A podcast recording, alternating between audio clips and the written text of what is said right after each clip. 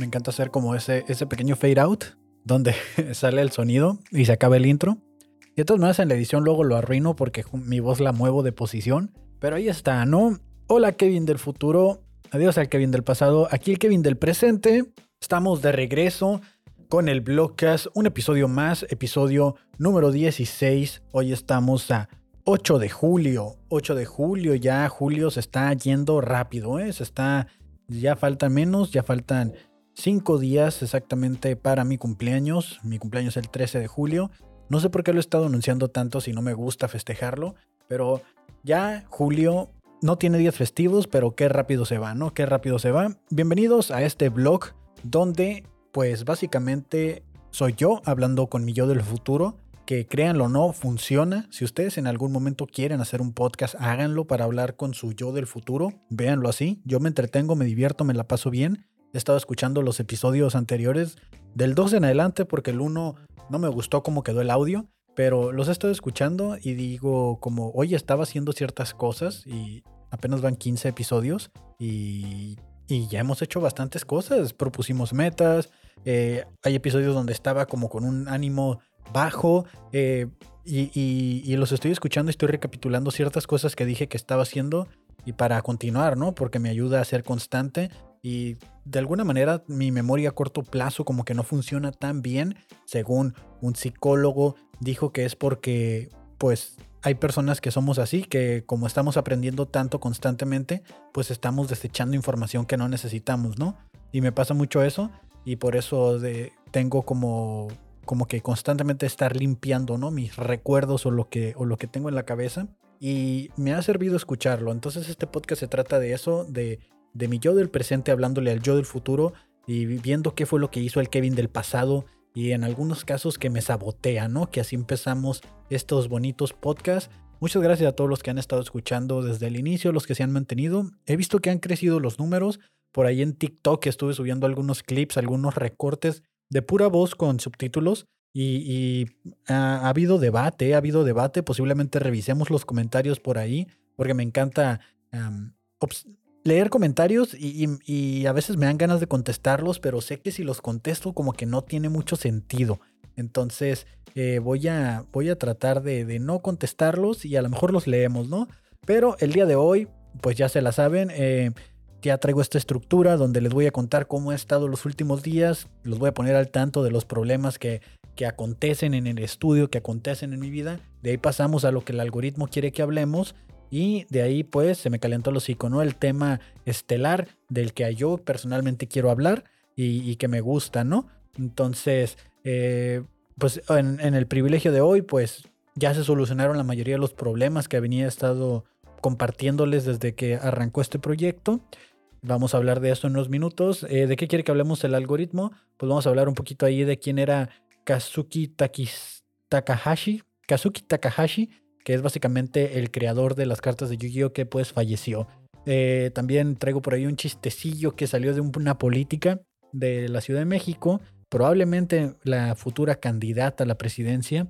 Eh, el magnicidio que acaba de ocurrir en Japón la noche madrugada de este día y ayer. Eh, y también por ahí traigo una nota de que encontraron un planeta parecido a la Tierra a 300 de años luz. Y fuera de que hayan encontrado el planeta, me llamó mucho la atención la discusión sobre las imágenes que publicaron de dicho planeta y había datos y detalles que yo no conocía y los vamos a leer, los vamos a compartir por aquí. Y Se me calentó el hocico el tema de la semana. Eh, miré una campaña por ahí, ¿no? Como siempre, redes sociales tratando de corregir al consciente colectivo y decía algo de que al color carne ya no le llamemos color carne. Entonces vamos a hablar, voy a dar mi opinión al respecto, por si a alguien le interesa, porque a mí yo del futuro probablemente sí, y a ustedes no sé, ¿no? Entonces eh, ahí está el tema. Y también les voy a compartir algunos consejos porque he estado recibiendo algunos mensajes de gente que quiere iniciar su podcast. Entonces, eh, aquí va a estar los consejos, va a estar aquí todo para que ustedes inicien, arranquen y pues más que nada, eh, ¿qué es lo que tienen que hacer en preparación de dar el paso de arrancar, ¿no? No tanto en lo técnico, sino en lo mental, ¿no? ¿Qué es lo que necesitan y, qué fue lo que hice yo? Entonces, eh, se los voy a compartir hasta el final de este bonito blog. Entonces, arrancamos de lleno. Como ya sabrán, he venido batallando en las últimas semanas porque no había agua. Ya hay agua, ya repararon la fuga, eh, ya quedó soldada, ya está el tubo, ya puedo limpiar el estudio, ya puedo utilizar el baño, ya puedo pasar más tiempo aquí sin necesidad de tener que estarme yendo porque pues las necesidades físicas que tiene nuestro cuerpo de desechar eh, pues se me presentaran. Ya al fin ya quedó. Eh, lo triste fue que llegó una nota de la CESP eh, donde están avisando que hay un adeudo de casi 12 mil pesos del recibo del consumo del agua por toda esa agua que se tiró. Durante dos meses, toda esa agua que se tiró, pasamos de estar pagando 300 pesos, 250 pesos de agua, ahora de verle a la CESP 12 mil pesos de agua. No sé qué voy a hacer, no tengo idea. Eh, estoy evitando el problema porque no sé solucionar estos problemas de adulto. Ya me queda bastante claro que ya los problemas de joven ya pasaron y ahorita estamos con estos problemas de adulto. Cambié la locación, por cierto, si escuchan o notan el audio un tanto distinto, además de que el vecino es un tapicero y los últimos días como que compró una herramienta nueva y el cabrón está ahí todo el día como con una especie de taladro o vibrador gigante, suena como un vibrador Está todo el día dándole y no sé si se recarga en la pared del estudio, pero suena, suena mucho y lo escucho de repente. Ahorita me tardé en empezar a grabar porque estaba precisamente él con eso y yo me cambié de locación dentro del estudio, estaba grabando en la mesa donde normalmente se graban la mayoría de los contenidos con diferentes ángulos y ahorita estoy grabando desde la mesa de control, donde tengo la computadora, donde tengo todo. Adapté ahí más o menos, me rodeé de esponja, me rodeé de, de tratamiento acústico, a ver cómo se oye, a ver si se mejora un poco la acústica porque a lo mejor ustedes no lo notan, pero yo sí noto que se escucha de repente mucho el eco. Entonces, estoy escuchando al vecino en el fondo. Espero haberlo podido quitar con edición y que ustedes no lo estén escuchando porque eh, son detalles que a mí me molestan mucho, ¿no?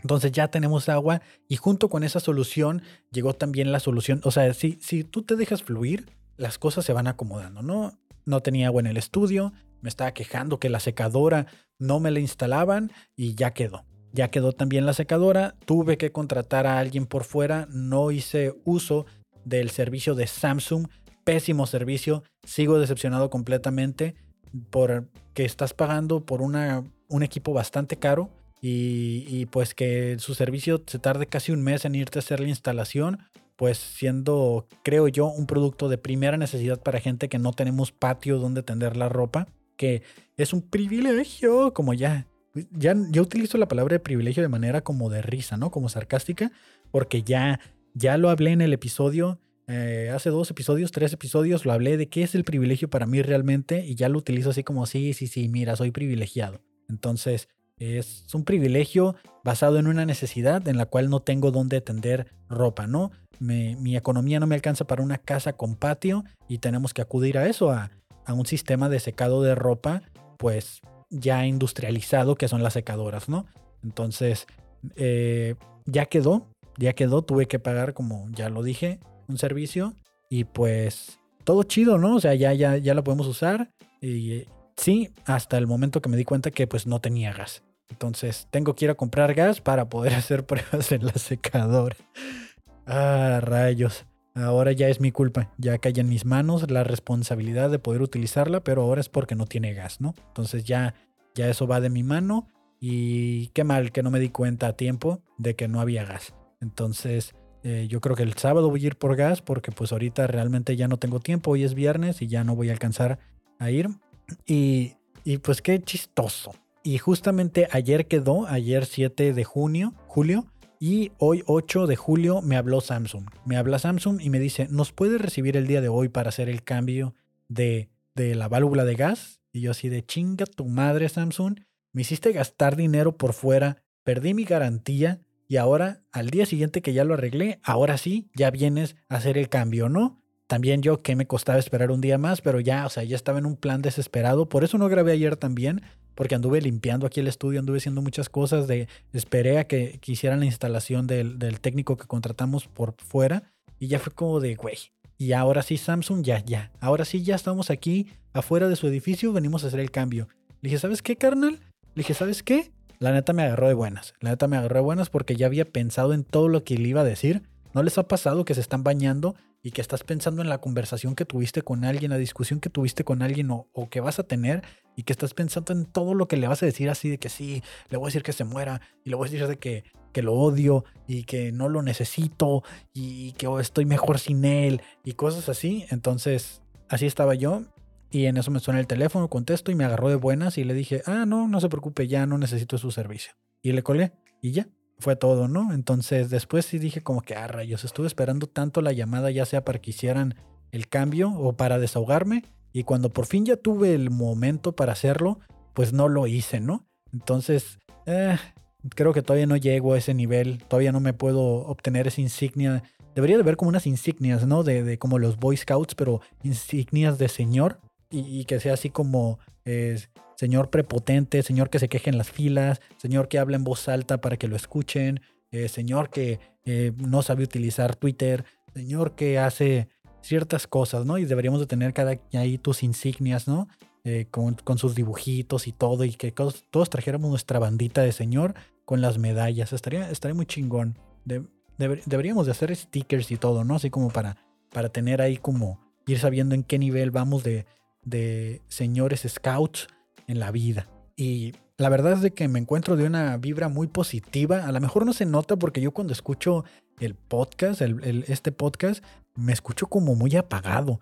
Y, la verdad es que estoy muy contento, estoy muy emocionado todo el tiempo de estar grabando eso, a pesar de todo lo que me ha pasado.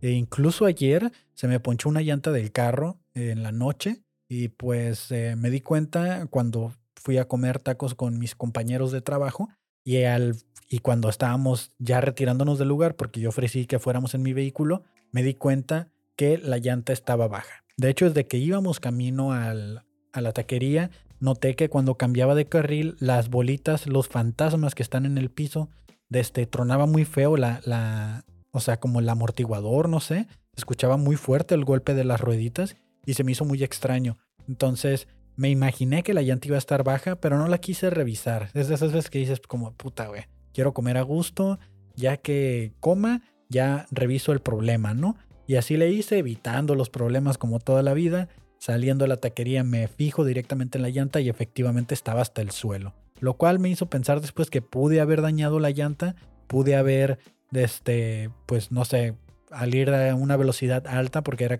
era car, bulevar alto de, velocidad alta y pude haber dañado el ring o pude haber hecho, causado un accidente, ¿no? Al traer una llanta ponchada e ir a esa velocidad. Entonces, o a lo mejor estaba baja, ¿no? Es que también las llantas que traigo son muy delgadas y, no se nota la diferencia entre que estar ponchado y, no. Entonces, pues ahí está.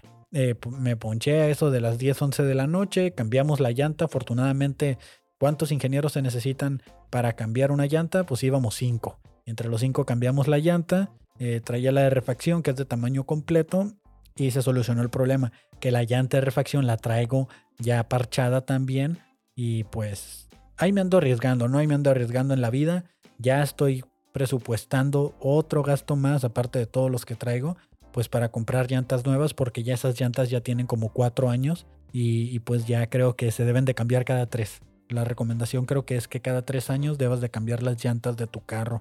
Y yo ya voy para cuatro con esas. Y a veces siento que entre más control o más planes o más cosas tengo en mi vida que quiero mantener como dentro de, de mis manos, de mi control, pues claro, el vecino tirándose así desde la cama, ¿no? Brincando, jugando a la lucha, ¿sabe qué chingados ande haciendo? Espero que no se esté escuchando ese desmadre. De este, entre más trato así como de controlar todo esto, menos puedo, ¿no? Entonces, como les digo, ya déjense fluir, vámonos vibra positiva. Lo bueno que me ponché a esa hora y no a las 2 de la mañana que salgo de trabajar, porque hubiera sido, pues la neta, muy triste, frustrante estar yo solo a las 3 de la mañana, 2 de la mañana en el estacionamiento del trabajo tratando de cambiar mi llanta. Hubiera sido, y, y quién sabe si hubiera podido, la verdad, ¿no? Porque, pues, a veces uno no tiene esas habilidades de calle, ¿no? Esas habilidades de barrio para cambiar una llanta Creo que sí las tengo. Nunca me ha tocado hacer el cambio a mí solo. Siempre me ha tocado que va gente que me ayuda, que dice, ah, Simón, yo la cambio de volada, yo me la rifo. Y me toca ser el que está pasando las herramientas y todo, pero no el, el actor principal, ¿no? Casi siempre soy como el actor secundario en estas escenas de cambiar llanta en la simulación que vivimos. Y entonces digo yo, bueno, qué bueno que me pasó esa hora, qué bueno que traigo la llanta de refacción, aunque pinchada, la traigo este, pues con aire y reparada. Eh, no es seguro andar con esa llanta porque pues es de refacción y pues ya hace falta que cambie esas, esas, dos, esas dos llantas para traer llantas buenas en el carro, ¿no? Ya había cambiado las dos de adelante iniciando el año y ahorita está ese gasto otra vez. Que las llantas no son baratas, ¿eh? No sé si lo sepan, pero las llantas te cuestan alrededor de entre los dos mil pesos o más. Y, y, estamos hablando de llantas no de marca chida, sino pues hay unas económicas o ya si te quieres ir a unas Michelin o algo, hasta los 4 mil, 6 mil pesos se pueden ir por llanta. Entonces, pues aparte de privilegio, y es, es un lujo, es un lujo traer un carro en buenas condiciones. Y a veces no sé, o sea, el internet me ha fallado nuevamente. Ya de plano, no confíen en lo que les aparece en internet de horarios, a qué horas abren los lugares. Me pasó que quise ir a recoger unos cómics esta semana y ya me había pasado anteriormente que iba el día jueves y resulta que el día jueves no abren. Y ahora fui en miércoles y resulta que el miércoles tampoco abren. Y yo es como me lleva la chingada. ¿Por qué estás moviendo los horarios? Y resulta que siempre han estado así y que yo nunca me había dado cuenta, ¿no? Entonces, ya déjense de fluir lo que suceda. Afortunadamente fui, no estaba abierto, le mandé mensaje al de los cómics y resultó que iba llegando porque le llegó un envío y dijo, hoy no abro, pero pues ahorita ya voy en camino y se llegó en cinco minutos. dije yo, a huevo. O sea, increíblemente, aunque oficialmente no abría, las cosas se acomodaron y me pudo entregar mi pedido. Entonces, he escuchado mucha gente que, que se, deja, que se queja, ¿no? De que ya nomás nos dejamos fluir y dicen que pues la caca también fluye, ¿no? Entonces, creo que es más que nada como verle el lado positivo a las cosas que están sucediendo, más que dejarse fluir y entender el por qué están sucediendo, no querer forzar, ¿no? Entonces tampoco molestarnos, creo que es parte de dejar fluir, no molestarnos por cosas que no están sucediendo como las planeamos. Al final de cuentas todo está sucediendo en, en algún motivo, algún, en alguna razón por ciertas cosas, somos como piececitas de dominó que se van cayendo, ¿no? Y, y simplemente son consecuencias de actos y, va a seguir avanzando. Entonces creo que eso se refiere con dejarte fluir, a no, a no querer detener esa caída de los dominós. Y ese básicamente ha sido pues mi privilegio, ¿no? Mi privilegio, ese ha sido mi chismecito de cómo he estado mis últimos días. Eh, esta semana aplicamos, obviamente, porque ya lo han de haber notado los que siguen diariamente el blog, aunque dije que es un blog diario, estoy eh, haciéndolo lunes, miércoles y viernes esta semana. Sin querer quedó así, lo traía planeado y sin querer cayó porque el martes fue cuando vinieron a ver lo de la tubería, que no pude grabar porque estaban rompiendo el suelo con rotomartillos y todo eso. Grabé el miércoles, el jueves que quiero grabar otra vez, llegan a arreglar lo de la secadora y pues me ocupo con eso y ya cuando llego aquí al estudio ya no me da tiempo porque como ya había agua en el estudio, me puse a limpiar porque ya el, el sábado comenzamos con grabaciones normales ya con clientes y pues a ellos sí no los puedo atender con el estudio cochino. Entonces eh, ya no me dio tiempo de grabar, hice algunos reels que subí y aquí estamos hoy viernes. Entonces publicación de lunes, miércoles y viernes. Me siento con más energía, pero siento que quedan un poquito más largos los episodios.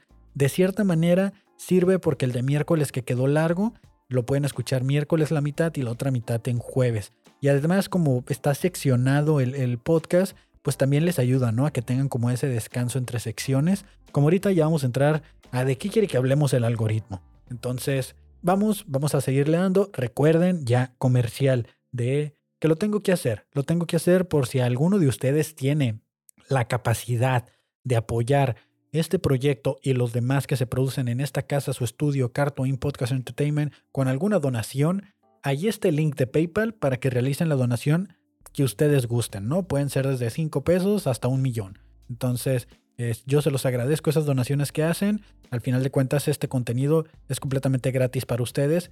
Y pues ahí está el link. Ahí está el link junto con todo lo que vamos a revisar hoy en ¿Qué quiere que hablemos? el algoritmo. ¿Qué es lo que me estuvo mostrando? El algoritmo, pues básicamente es mi Matrix, es lo que me muestran en TikTok, Instagram y Twitter. Sí, ya mencioné TikTok, ya he estado dedicándole por lo menos una media hora a TikTok para estar actualizado en lo que la chaviza ve, ¿no? Y evitando los videos de morras en bikini y de morras eh, nomás bailando, enseñando sus físicos, sus cuerpos, porque pues eso no me está sumando ni me está aportando nada a lo que yo necesito saber, ¿no? ¿Qué está pasando en el mundo en sí? Que me interesa aprender más que estar viendo cuerpos de este, en redes sociales, ¿no? Que para eso se supone que estaba Instagram, pero ya todos migraron a TikTok. Entonces, ¿de qué quiere que hablemos al algoritmo? Pues como les mencionaba, adiós a Kazuki Takahashi, el creador de las tarjetas muy populares para algunos, para otros van a decir, oye, eso es de otakus, de gente que no se baña, de Yu-Gi-Oh! Las tarjetas de Yu-Gi-Oh! Yo no sé cuándo fue para ustedes, cuándo fue la introducción al mundo de Yu-Gi-Oh! Yo lo jugaba en la primaria, me acuerdo. Tuve mi deck de cartas. Eh, después descubrí que eran cartas piratas porque había maneras de saber si eran cartas originales o piratas porque tenían como un ojito, ¿no? Un ojito dorado en la esquina inferior y luego salieron las cartas piratas que traían el cuadrito dorado, pero después resultó que las que traían el cuadrito dorado en la esquina derecha de abajo eh, tenían que tener como el ojito del milenio, ¿no? Como el ojito de ahí del símbolo de, de Yu-Gi-Oh! Me acuerdo que miré la serie, miré la primera serie, la original, porque ya después salió que Yu-Gi-Oh! Yu-Gi-Oh! X y no sé qué tanto desmadre, y ya la verdad ahí me perdieron, ¿no? Entonces, eh, Yu-Gi-Oh! básicamente es, uno de, es una serie que pues presentaba a este niño que, que, que podía transformarse utilizando como una especie de pirámide con un ojo y jugaban un juego de cartas que a través de hologramas los, las cartas pues cobraban como vida, ¿no? Que se podía jugar, era como un juego de cartas normal de mesa, pero ya tenían ellos la tecnología para que pues tú pudieras ver la proyección de esos monstruos que venían en las cartas. Entonces, eh, es, un, es un juego bastante cool. La verdad es de que ya ahorita, la actualidad, ya no sé qué tanto desmadre haya. En mis tiempos, las cartas chingonas eran los dioses egipcios, el, el mago oscuro, el dragón azul el dragón blanco de ojos azules, creo que se llamaba, o el dragón de ojos rojos y demás cartas, ¿no? Es, muchos van de conocer lo de Exodia, que es esta, esta carta de, un personaje que está como manos, pies, cabeza y que lo armabas y lo juntabas todo. Entonces, muchos nomás ubican el meme, pero es por este juego de Yu-Gi-Oh! Entonces, eh, su creador, Kazuki Takahashi, pues ya, ya se fue, ¿no? Se fue de este plano, descanse en poder, dicen los supercuates.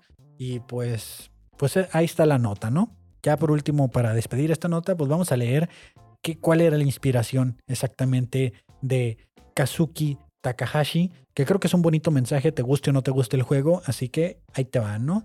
A Kazuki Takahashi siempre le gustaron mucho los juegos, ya que creía que en ellos el jugador se convertía en un héroe. Con esta idea creó Yuki-Oh. El protagonista es un niño infantil y débil, ¿no? Que se convierte en un héroe siempre que está jugando. Takahashi decía que su mensaje era que todos tenemos una parte oculta y fuerte dentro de nosotros mismos. Y cuando tienes dificultades, esa parte puede surgir si crees en ti mismo y en tus amigos, que era lo que pasaba básicamente en la serie, ¿no? Que Yugi eh, cuando estaba jugando se transformaba acá en, en él mismo, pero mamadísimo, ¿no?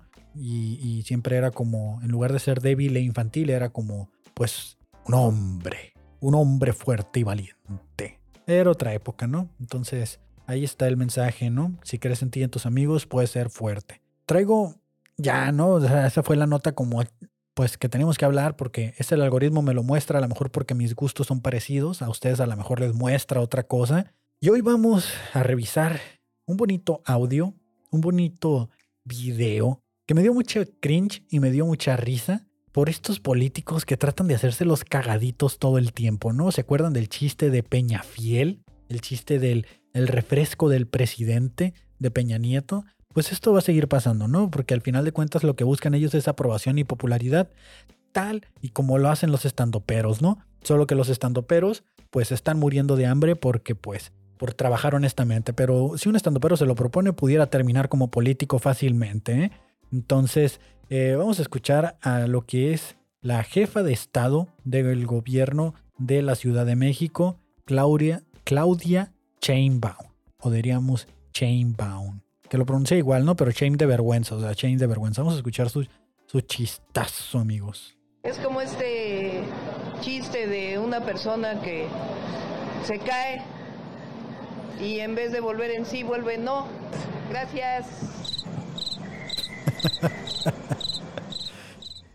En lugar de volver en sí, vuelve en no. ¿A qué se refería? No sé, está sacado de contexto completamente el video.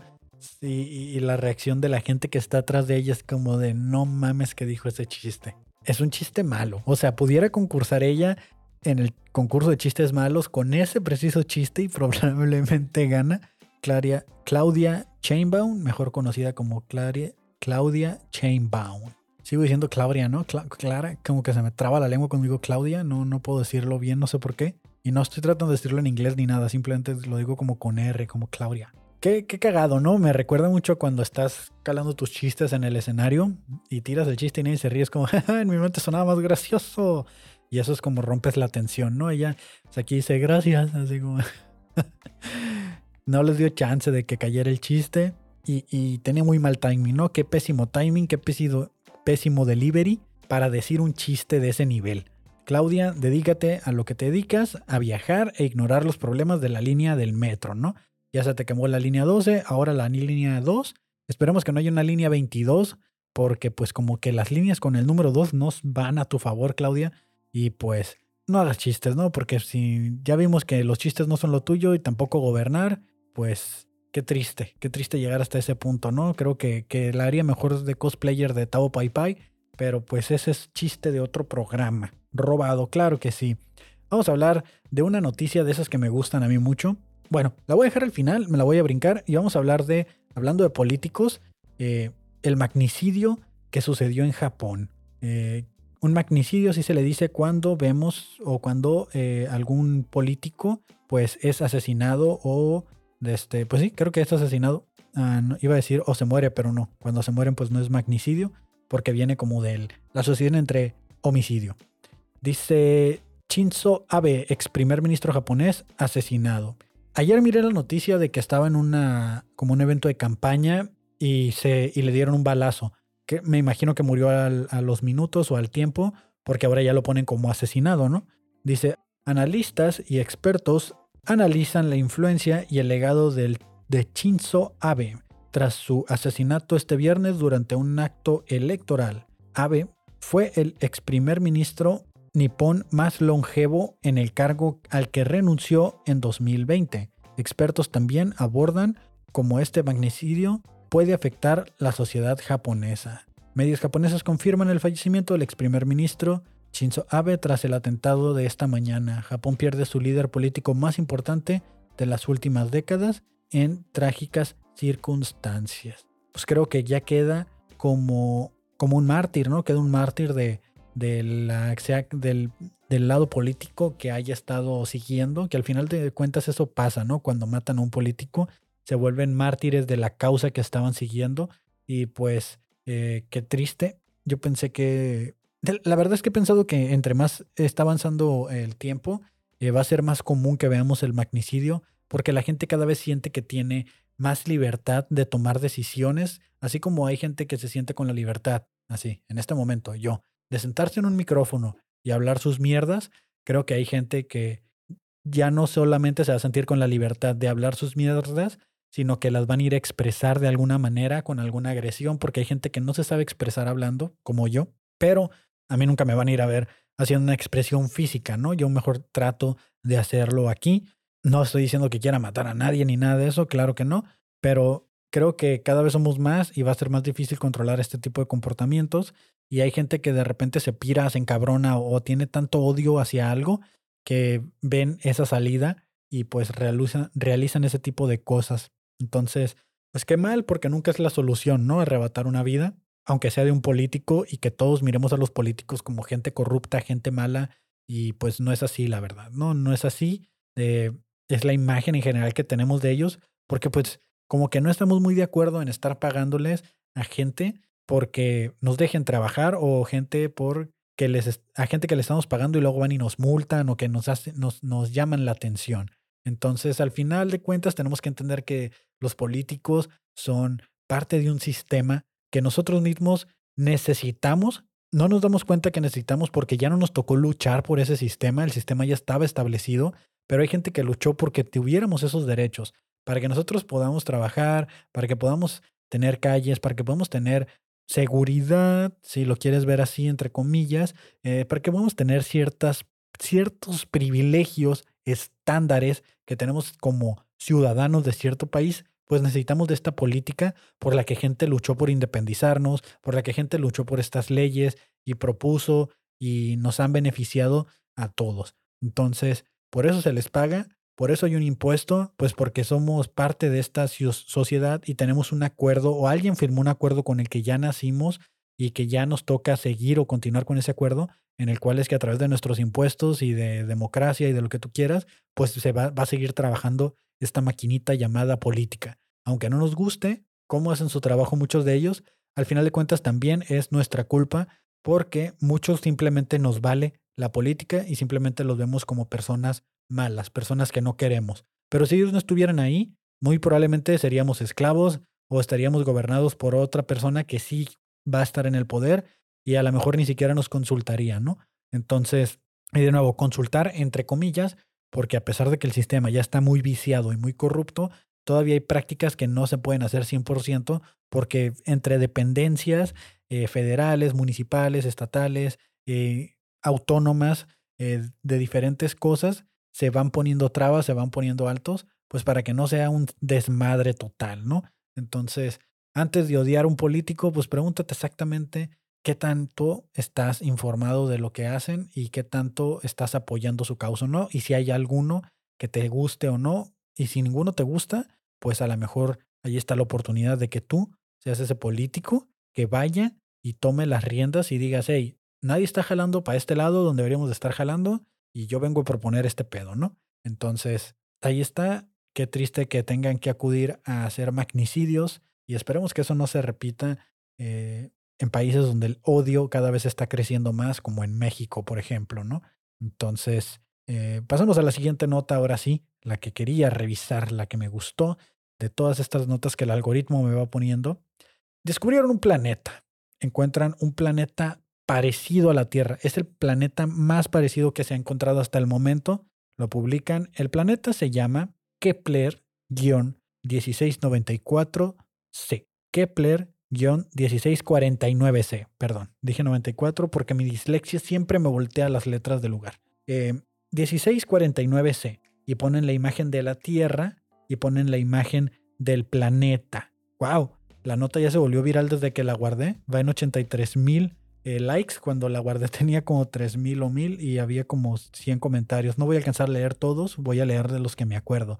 Para empezar, el planeta lo ponen como igual, los links están en la descripción para que lo vayan a ver la imagen. El planeta lo ponen azul, verde, con nubes, incluso eh, algo muy cagado, ¿no? Que la, la, parte oscura de la Tierra, de, este, de, ese planeta del Kepler, eh, le ponen hasta lucecitas, ¿no? Como si hubiera vida ya, como si hubiera ciudades. Y, hay gente en los comentarios quejándose de eso, de güey, o sea, dicen que el planeta es parecido porque se encontró en un punto donde se considera que puede generar vida en el sistema solar al que pertenece, ¿no? Que sería como a la distancia adecuada del Sol, así como la Tierra. Por eso sería el más parecido porque es un planeta que, que tiene como esas capacidades, pero ni siquiera se sabe exactamente si tiene ríos, agua y verde, porque si tú ves verde en un planeta, puedes asumir que es vegetación y esa vegetación significa vida. Entonces, eh, que te pongan ahí la imagen de un planeta que dicen, y casi idéntico a la Tierra, ya te lo ponen con nubecitas, planeta verde, azul, de este, y, que en la parte oscura se vea luces, pues sí te quedas así como de no mames, qué pedo, ¿no? O sea, ¿de dónde? Y el planeta se encuentra a 300 años luz. Entonces aquí inició un debate en los comentarios que yo desconocía. Les paso el dato porque pues, es algo que me llamó la atención. 300 eh, años luz, por si ustedes no saben, el, es la luz que nos está llegando reflejada de, de ese planeta, pero esa luz ya, esa luz tardó 300 años en llegar hasta la Tierra. No sé si me explico, estaríamos viendo cómo se veía el planeta hace 300 años. Gente por aquí puso eh, la foto real del planeta y se ve como si estuvieras viendo Marte, pero como con un lago gigante, eh, que así se ve realmente. Dicen que se ve como una, una roca con, con agua, no se ve como la Tierra, como lo estamos viendo, como azul, verde y todo, ¿no? Entonces, también dicen la gente, oye, lo que tú estás viendo es cómo se veía el planeta hace 300 años, ni siquiera sabes si aún está ahí. Entonces, eh, la unidad de medida de un año luz para los que no sepan como yo, porque lo investigué, dice unidad de distancia que se utiliza en astronomía. Equivale a la distancia que recorre la luz en un año. Su valor se puede hallar multiplicando la velocidad de la luz en el vacío, que son 2.999.792.458 kilómetros por hora. Eso es lo que recorre la luz. En una hora recorre 300.000 kilómetros aproximadamente por hora. Y pues ya eso multiplícalo por lo que son los 365.25 días del año. Y ya con eso sabrías pues qué tanta distancia es a la que se encuentra este planeta si se encuentra a 300 kilómetros años luz. Perdón, 300 años luz de la Tierra, bastante lejos.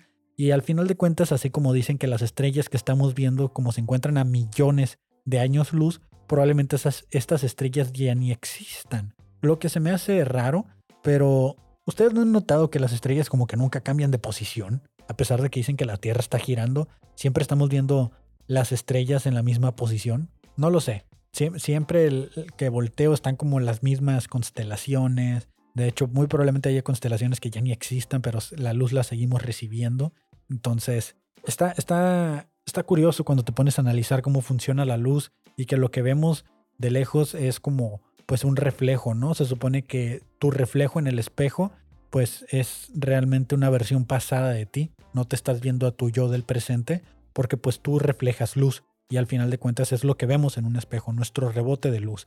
¿Cómo nos veríamos si no rebotáramos nada de luz, no? O sea, realmente cuál sería nuestro color de piel. Porque al final de cuentas lo que estamos viendo es puro rebote de luces, pero ¿qué es lo que hace que rebotemos luz? Todo lo que vemos rebota luz. Entonces, es, si te pones a pensar ya así como ese pedo, sí, sí te puedes tripear bien gacho, ¿no? A mí sí me, sí me entra como este trip. Y, el, el, saber que descubrieron un planeta a 300 años luz, pues evidentemente nunca vamos a llegar a él, ¿no? Porque ya te está diciendo que ocupas 300 años de viaje a la velocidad de la luz para poder llegar hasta ese planeta. Y pues si aproximadamente vivimos 70 años, 100 si nos va bien, entonces eh, pues evidentemente nunca llegaríamos a ese planeta aunque quisiéramos. Si se lanza una nave espacial a la velocidad de la luz, pues les va a tomar 300 años llegar, incluso viajando a la velocidad de la luz. Y si quieren regresar otros 600 años, y pues obviamente ya no seríamos los mismos en este planeta, ya no existiría para nada la civilización que ellos dejaron. Y muy probablemente, ya de nuevo yéndome a, teorías bien locas, ¿no? Muy probablemente esos sean los aliens que estamos viendo, civilizaciones de nosotros que se fueron a explorar y de repente volvieron y para ellos pasó un año, y nada que fue un millón de años luz, ya pasó un millón de años en la Tierra, se destruyó la civilización con la que crecieron y, ahora quedamos nosotros, ¿no? Entonces, está, está interesante todo esto del espacio y, y, y, algo que me sorprendió también ahí en los comentarios es que ponen una foto como de lo que es la, Tierra y que dicen que la Tierra no es redonda. Y sí me da como que mucho agüite saber que el planeta no es redondo, ¿no? O sea, el planeta es como ovalado, como una especie de papa deforme. Y digo así como que, ay, qué feo planeta tenemos, ¿no? O sea, sí se ve feíto, si no tiene el agua ni nada. Y siento que viví engañado toda mi vida de pensar que el planeta era redondo, perfecto, pero pues obviamente no. Al final de cuentas es una bola de tierra flotando en el espacio donde se creó vida a un tamaño probablemente microscópico, considerando que puede haber planetas mucho, mucho más grandes que el de nosotros. Entonces, está ahí la nota para que quieran ir a verla. Me encanta, me encanta todo ese tipo de cosas. Si, si, a ustedes les aparece, pásenmelo. A mí la verdad me gusta que me salgan ese tipo de notas. Si les sale algo parecido, mándenmelo y lo seguimos, lo seguimos revisando aquí en el blogcast. Vamos a, a pasar a Ah, se me calentó el hocico. Ahora sí, vamos a ver, vamos a ver este bonito tema. Deja de decir color piel, color carne. Ese es, eh, se me calentó el hocico con esa nota. Eh, me salió en un Instagram, alguien lo compartió en alguna de sus historias. Si escuchas este podcast, probablemente eh, por, eso, por ahí va, por ahí lo miré en tus historias de Instagram. Así es como se va haciendo esto, ¿no? Para mí el algoritmo es lo que me muestra y ustedes alimentan el algoritmo con cosas que a mí me van apareciendo y por algo me las pone ahí rápidamente, ¿no? El algoritmo. Entonces, eh, llamó mucho mi, atención esta publicación que le dejemos de decir, wow, ¿escucharon eso? Mira, me vale madre, voy a continuar con la nota porque ya, ya me estoy prendiendo y eso va a hacer que me encabrone todavía más. Entonces dice, este concepto discrimina a todas las personas no blancas desde la infancia. Está socialmente aceptado que el color carne es el correspondiente a la tez de una persona caucásica. Entonces, ¿qué pasa con el resto? ¿Dónde queda la representación de las personas racializadas?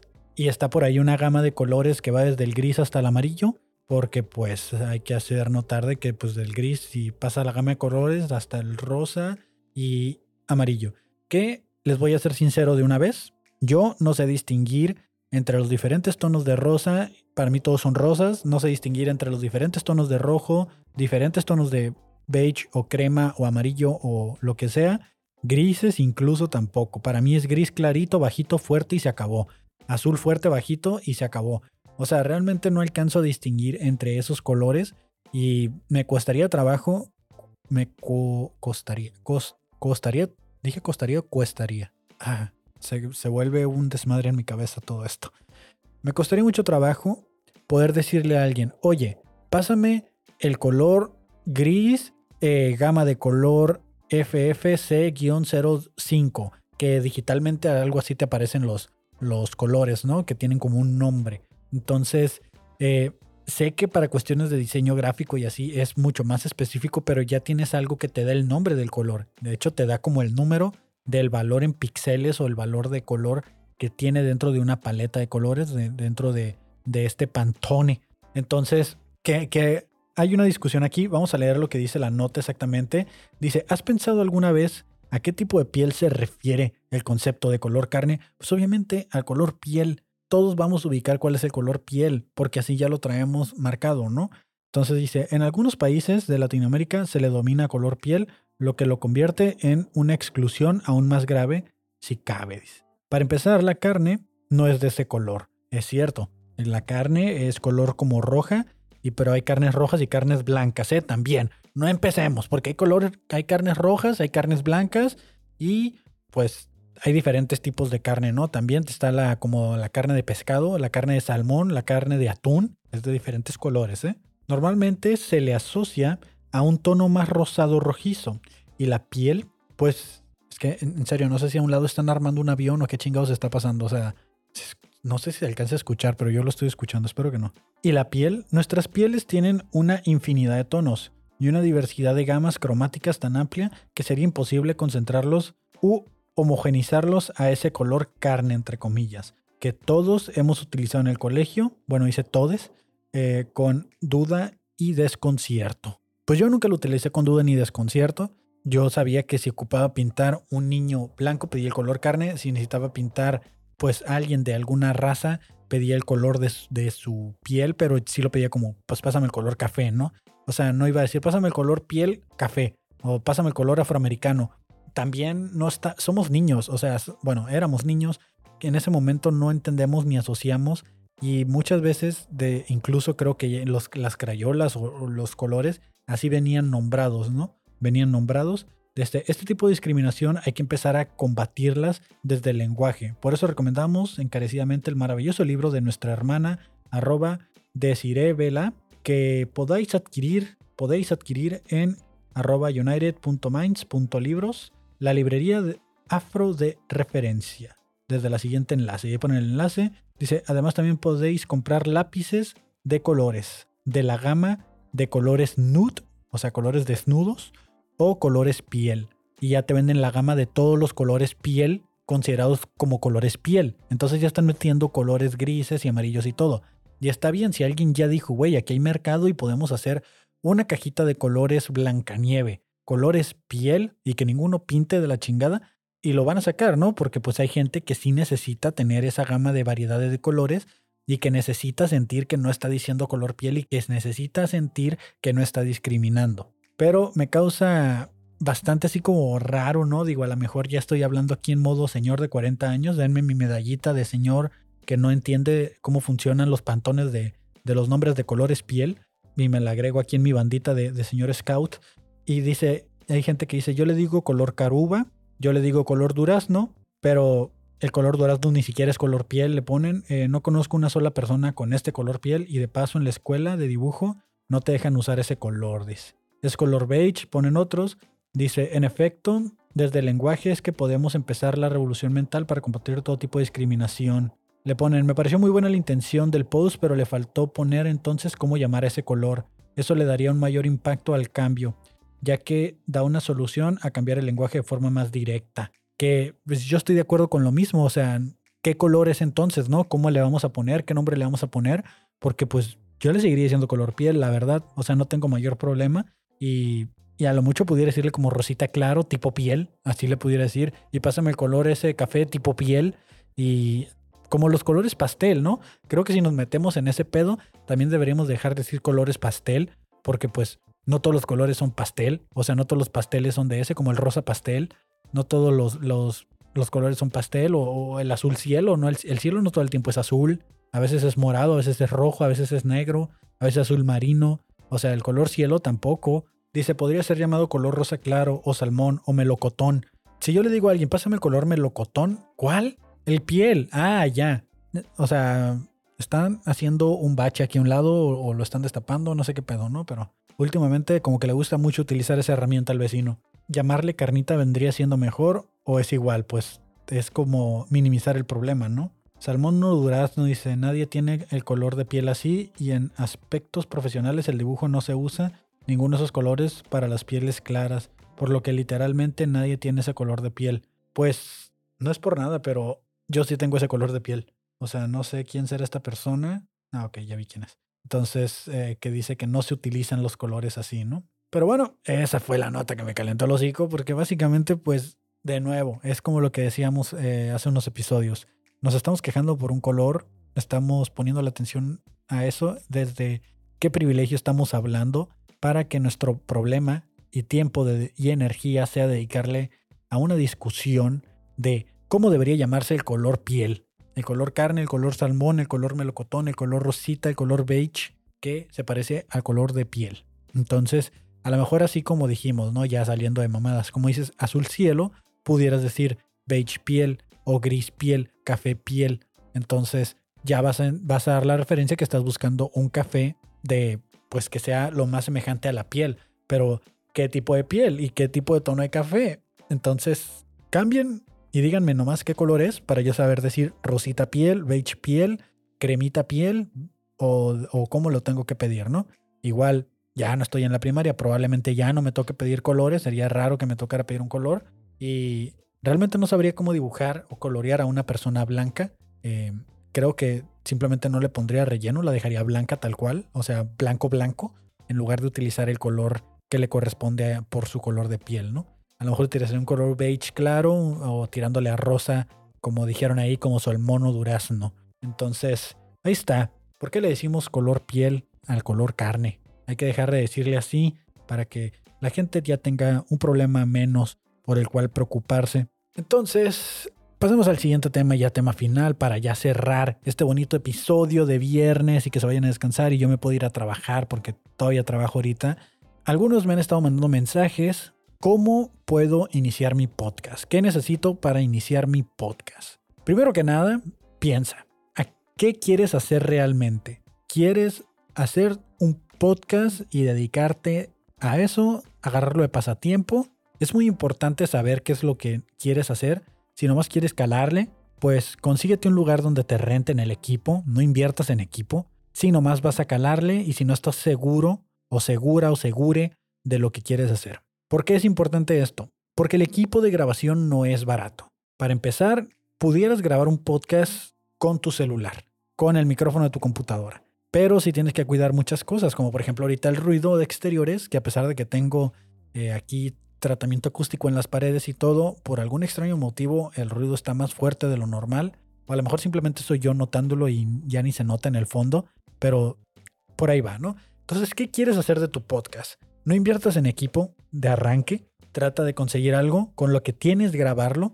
Trata de, si vas a grabarlo, recuerda que el podcast, algo que tienes que tener bien claro, es que los podcasts se trata de audio, no de video. Y es muy importante que lo sepas que el audio actualmente, en términos generales, no genera ganancias. Los podcasts no generan ganancias a no ser que tengas una comunidad de seguidores con cierto poder adquisitivo que puedan adquirir mercancía que tú crees para conmemorar frases, para que reciban contenido extra, para que reciban algo a cambio o simplemente pidas una donación, como yo lo estoy haciendo en el link que se encuentra en la descripción de este programa. Entonces, teniendo claro que no vas a generar un poder adquisitivo del audio, que es lo principal, es lo que tienes que cuidar, porque puedes tener tres, cuatro cámaras y estarte rolando de un lado a otro. Principalmente, yo me considero un purista del, podcast, eh, porque el audio es lo principal. Si yo un podcast miro que tiene mal audio, me vale madre que tenga cuatro switcheos de cámara,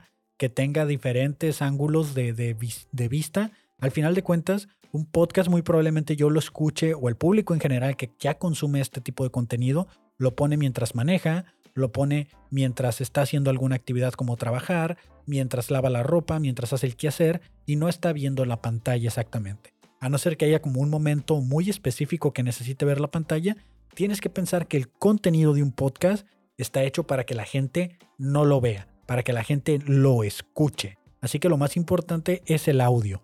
Dicho esto, de nuevo, si quieres grabar un piloto con tu equipo de casa, trata de insonorizar. Puedes insonorizar, puedes hacer tratamiento acústico en tu cuarto con cobijas colgadas en las paredes, pegadas en las paredes, en las ventanas y en todas partes donde el audio pueda rebotar. Las cobijas es la manera más sencilla de hacerlo. Pero antes de hacer cualquier cosa, lo más importante después del audio es el contenido. ¿De qué quieres hablar? ¿Qué vas a hacer nuevo? ¿Qué va a ser la marca original? ¿Qué va a ser tu contenido? Que aunque esté inspirado, como ya lo he dicho, como este contenido esté inspirado en otros programas, ¿qué es lo que le vas a agregar? Está bien que tengas una química buena con algún compañero de podcast, pero también piensa si tú pudieras hacerlo solo, como en este caso lo estoy haciendo yo. Eh, ¿Qué le vas a aportar a la gente o qué te vas a aportar a ti mismo? Voy a hablar de nuevo desde aquí. Eh, por ejemplo, el Blogcast está hecho con la intención de que el Kevin del futuro, y esto es 100% real, escuche esto y en algún momento recuerde o entienda por la situación que estaba pasando y que ya fue. Que las cosas y, y lo que sucede en el pasado ahí va quedando y que hay días en los que pienso de una forma y días en los que pienso de otra, y hay días que quiero hacer algo y días que quiero hacer otra cosa. Entonces, me los dejo para hablar conmigo mismo. Para mí es de alguna manera me desahogo, me sirve, me, me gusta y aparte estoy aprendiendo. Eso me aporta a mí. Ahora, yo traer temas como que, me, que a mí me gustan con mi particular punto de vista, siento que hay gente que puede compartir mi opinión y me ayuda a que eso tenga cierta validez, ¿no? Entonces, para mí es como una aprobación que necesito porque pues por algún motivo tengo ese pedo y por eso traigo los temas a la mesa y trato de traer como algo donde le puedo decir a la gente, oye, estos problemas que a lo mejor tú piensas que solo te ocurren a ti, también me ocurren o a muchas personas. El algoritmo a mí me muestra esto, a ti que te está mostrando, o sea, en qué realidad vives tú. Es una manera de aportar. Entonces, siempre tienes que ver como qué es lo que tu podcast va a aportar o va a dar y cuál es tu parte original, ¿no? ¿Qué es lo que tú le estás sumando? Porque puedes agarrar, no sé, vamos a decir el formato eh, cotorriza, ¿no? Que es el formato más popular ahorita que hay, donde te sientas con un compa y empiezan a leer anécdotas, empiezan a contar chistes, empiezan a, a tratar de hacerse los cagaditos y reírse de todo. Y pues sí, o sea, lo vas a hacer, te vas a empezar con tu compa, se van a sentar a grabar.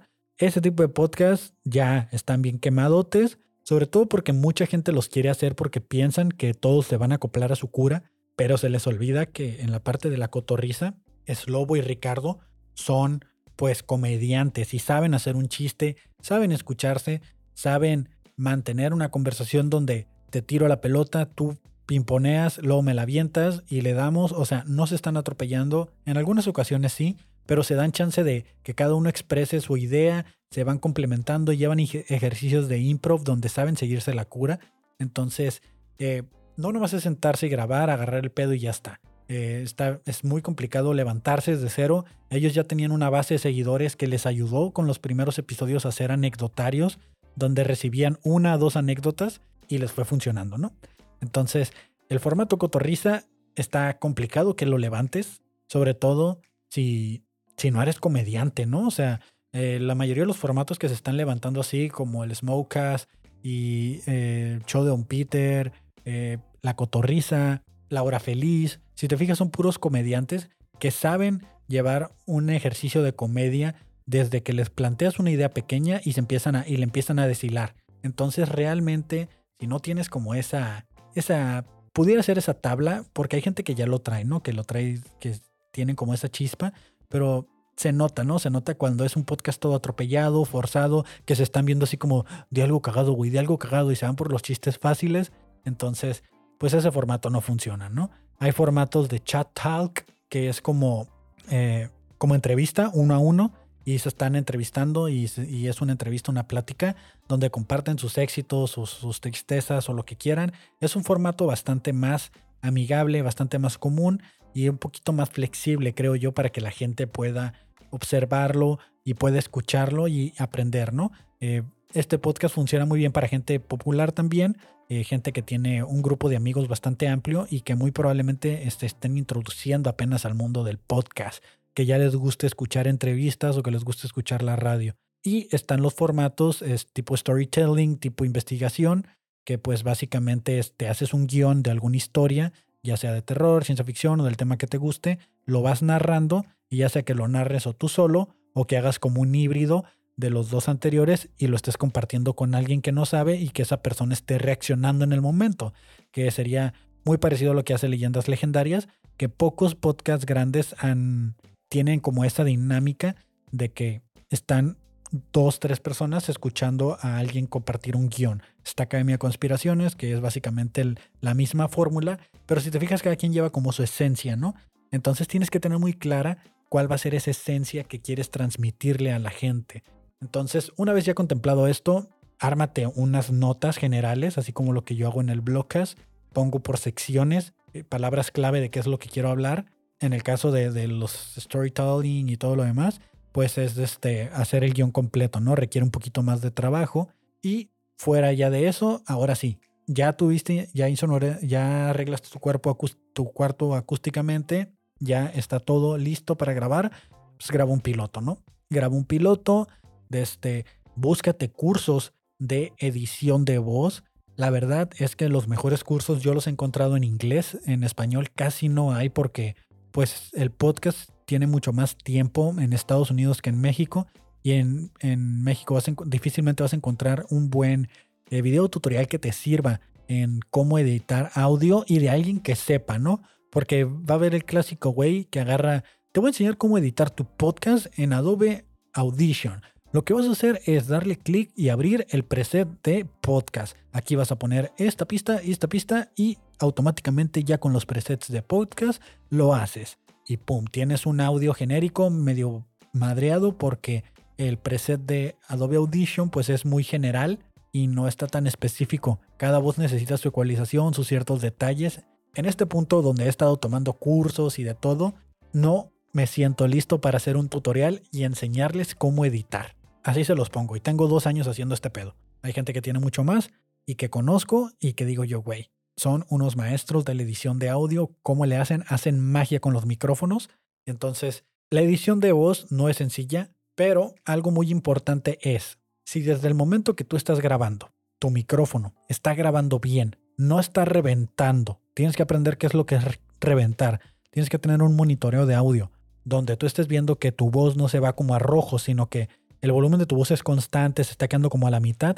Puedes editar ese audio para que se escuche bien. ¿sí? Lo principal es desde que tú grabas que la voz ya se esté escuchando bien. Ya los ruiditos así de de repente que se escuchen de fondo y todo eso se pueden quitar con postproducción. Pero si desde un inicio estás escuchando eco o que la voz se escucha toda reventada, así como distorsionada, ese audio ya de plano no va a funcionar, no lo vas a poder arreglar. Lo principal es que tu audio se escuche bien desde la grabación, que digas, ok, si no sé editar, este audio lo puedo publicar así, se escucha bien. Entonces desde ahí va, que a mucha gente le vale madre y sube el, video tal cual, así con el audio de sus cámaras y, así le, y así se la pasan dos años subiendo episodios y jamás se dan cuenta que lo importante y lo principal de un podcast es el audio. Y básicamente eso es lo que necesitas para grabar. Empiezan a grabar, se sincronizan. Ya hay un tutorial por ahí de qué necesitas hacer. Se hace un aplauso. Les voy a dejar en el link de esta bonita episodio un video que hice tutorial de las cosas que tienes que saber para poder grabar tu podcast. no enseño edición, te enseño lo básico que necesitas para grabar tu podcast. Son 10 pasos, los 10 primeros pasos para hacerlo. Les dejo ahí el video completo. Y pues lo, más importante, ya, siempre digo lo más importante, no es que va escalando en, en niveles de urgencia y de importancia este pedo, es que lo hagas. Grábalo. Grábalo, hazlo, haz tu piloto. No te preocupes por la música, no te preocupes por el intro, no te preocupes por la salida. Grábalo. Exporta ese audio, súbelo en MP3 a algún archivo de Google Drive si te quieres ver ya muy chingón, súbelo de una vez a Spotify si sabes cómo. Si no, ahí en el tutorial se los explico para no extenderme más. Y compártelo. Compártelo con tu círculo cercano y que ellos te digan qué opinan. Y escucha cada detalle que te den. No importa que sea bueno o malo, escúchalo. Y tómalo en cuenta para aprender si es que te suma o te resta. Mucha gente se queda en el quiero hacerlo, quiero hacerlo, quiero hacerlo. Se la viven pensándolo, se lo viven concientizándolo y jamás lo lanzan. Si, si yo hubiera hecho caso a esa voz que decía quiero hacerlo, quiero hacerlo y no se animaba, todavía no estaría aquí. Entonces, este blog no, no hubiera salido porque ese día llegué, prendí la computadora y le di grabar. Ya tenía días pensándolo y simplemente dije, hoy es el momento, necesito sacar esto que traigo en mi bronco pecho. Y así empecé a grabar esto. Y ha funcionado. Digo, para las expectativas que tenía de escuchas, que era cero, eh, está funcionando muy bien. No soy el podcast top número uno, pero me gusta lo que está sucediendo y me gusta, estoy conforme porque me divierto, me la paso bien y me desahogo. Entonces, busca un lugar donde renten equipo si quieres hacerlo constantemente y si el proyecto empieza a llegar a un punto donde sea necesario ya invertir en equipo propio porque ya estás gastando mucho en rentas y todo, pero tú estás viendo que tus números van creciendo, entonces ya comienza a invertir. Yo propongo que si tu podcast tiene un crecimiento constante, es decir, que diariamente recibes por lo menos un seguidor nuevo en la red social del podcast, la que tú quieras, entonces es momento de comenzar a invertir. Pero si tus reproducciones están estancadas en 20, 15, 30, 80, 1000, 1000, 1000, 1000 y no sube de eso, probablemente el podcast no tiene futuro y tienes que aceptarlo y cambiarlo, aprender de la experiencia y cambiarlo y cambiarlo y cambiarlo hasta que encuentres porque hay podcasts que empiezan 200 reproducciones, 300 y 300, 300, 200, 200, 100, 100, 100, 50, 50, 20, 20, 20, 20, 20, 20. Y se van desplomando. Y la gente ya invirtió en micrófonos, ya invirtió en computadora, invirtió en una mesa, invirtió en equipo acústico, invirtió en lámparas, invirtió en licencias de edición, invirtió en licencias de publicación, porque hay licencias para publicar también, y no funcionan y no crecen y se estancan y ahí tienes un dinero gastado. Entonces, si no piensas dedicarte a la producción de otro contenido más que el tuyo, no inviertas en equipo, busca a alguien que lo rente y ahí vas a saber si te está funcionando o no. En este caso es lo que me pasa a mí, pero yo sí produzco a más gente. Mis podcasts no crecen, no son exitosos, no son los mejores del mundo, me divierto haciéndolos y yo rento aquí mi estudio para que la gente venga y grabe y haga las pruebas de su sueño. Si te funciona, el mejor ejemplo que tengo para ustedes cercano es Academia. Ellos ya tienen su estudio personal y pues vean. O sea, pero también tengo ejemplos como el Cloncast, como este blog, como otros otros, de que no, no pueden invertir en equipo porque pues no son tan exitosos y el, el fabuloso show ya tiene un año y miren, está estancado. Entonces, son podcasts que a lo mejor nunca van a crecer, son podcasts que a lo mejor sí van a crecer, pero les falta tiempo. Pero mientras tanto, eh, si cada uno de ellos hubiera invertido en equipo, pues solo piénsalo, ¿no? ¿Cuántos podcasts son? Y, cuántos ya dejaron de hacerlo, pues cuánto equipo hubieran perdido, ¿no? Cuánto dinero hubieran perdido.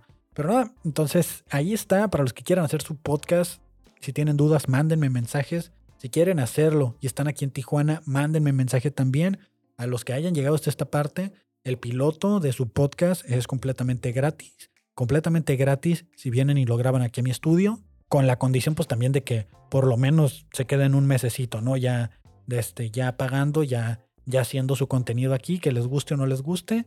Grabamos el piloto, yo se los produzco de manera gratuita y empezamos a trabajar esa idea que tienes, ¿no? Si eres de aquí a Tijuana, ven, mándame un mensaje y producimos tu piloto gratis. La condición es de que no tengas ningún episodio publicado, ¿eh? Que sea tu primer podcast. Si ya tienes otros podcasts, pues mira, esos ya son tus ejemplos de piloto. Entonces, eh, pues nada, ya se me enfrió el hocico. Muchas gracias por haber escuchado este episodio número 16. Eh, yo soy Kevin Cartón. Síganme en todas las redes, síganme en Twitter, que en Twitter puse algunas cosas antes de irnos. Eh, vamos a leer algo que puse en Twitter. Eh, puse el niño pingüino, que es un niño que sabe resbalarse con el trasero. No se los pongo aquí porque pues, es puro audio, pero si pudieran verlo, vayan a Twitter. Es un niño que está en una, en una cancha de patinaje y, se baja los pantalones y se tira por la rampa y, está, y está patinando. O sea, wow. Increíble el niño que patina con su trasero, el niño pingüino. También me pregunto yo qué tanto falta para que ya saquen la novela llamada La candidata, ¿no? Que ya no tardan en empezar las elecciones y no tardan en sacar una novela para empezarnos a concientizar, empezar a meter en la cabeza la idea de una mujer eh, presidenta, que estaría muy chingón para que ya nos dejemos de estereotipos y avancemos en esta sociedad. Pero quisiera ver, ¿no? A quién estarían representando, que creo que sería eh, Claudia Chainbaum, sería como la representada en esa novela, ¿no? Que estamos a nada que saquen la, novela de la candidata. Si sale, lo escucharon aquí primero, en este podcast, que también es considerado un podcast terapéutico que vale para sus prácticas profesionales en psicología. Mi mamá cuando se entera, bueno, ese tweet ahí lo dejo para que lo vayan y lo lean.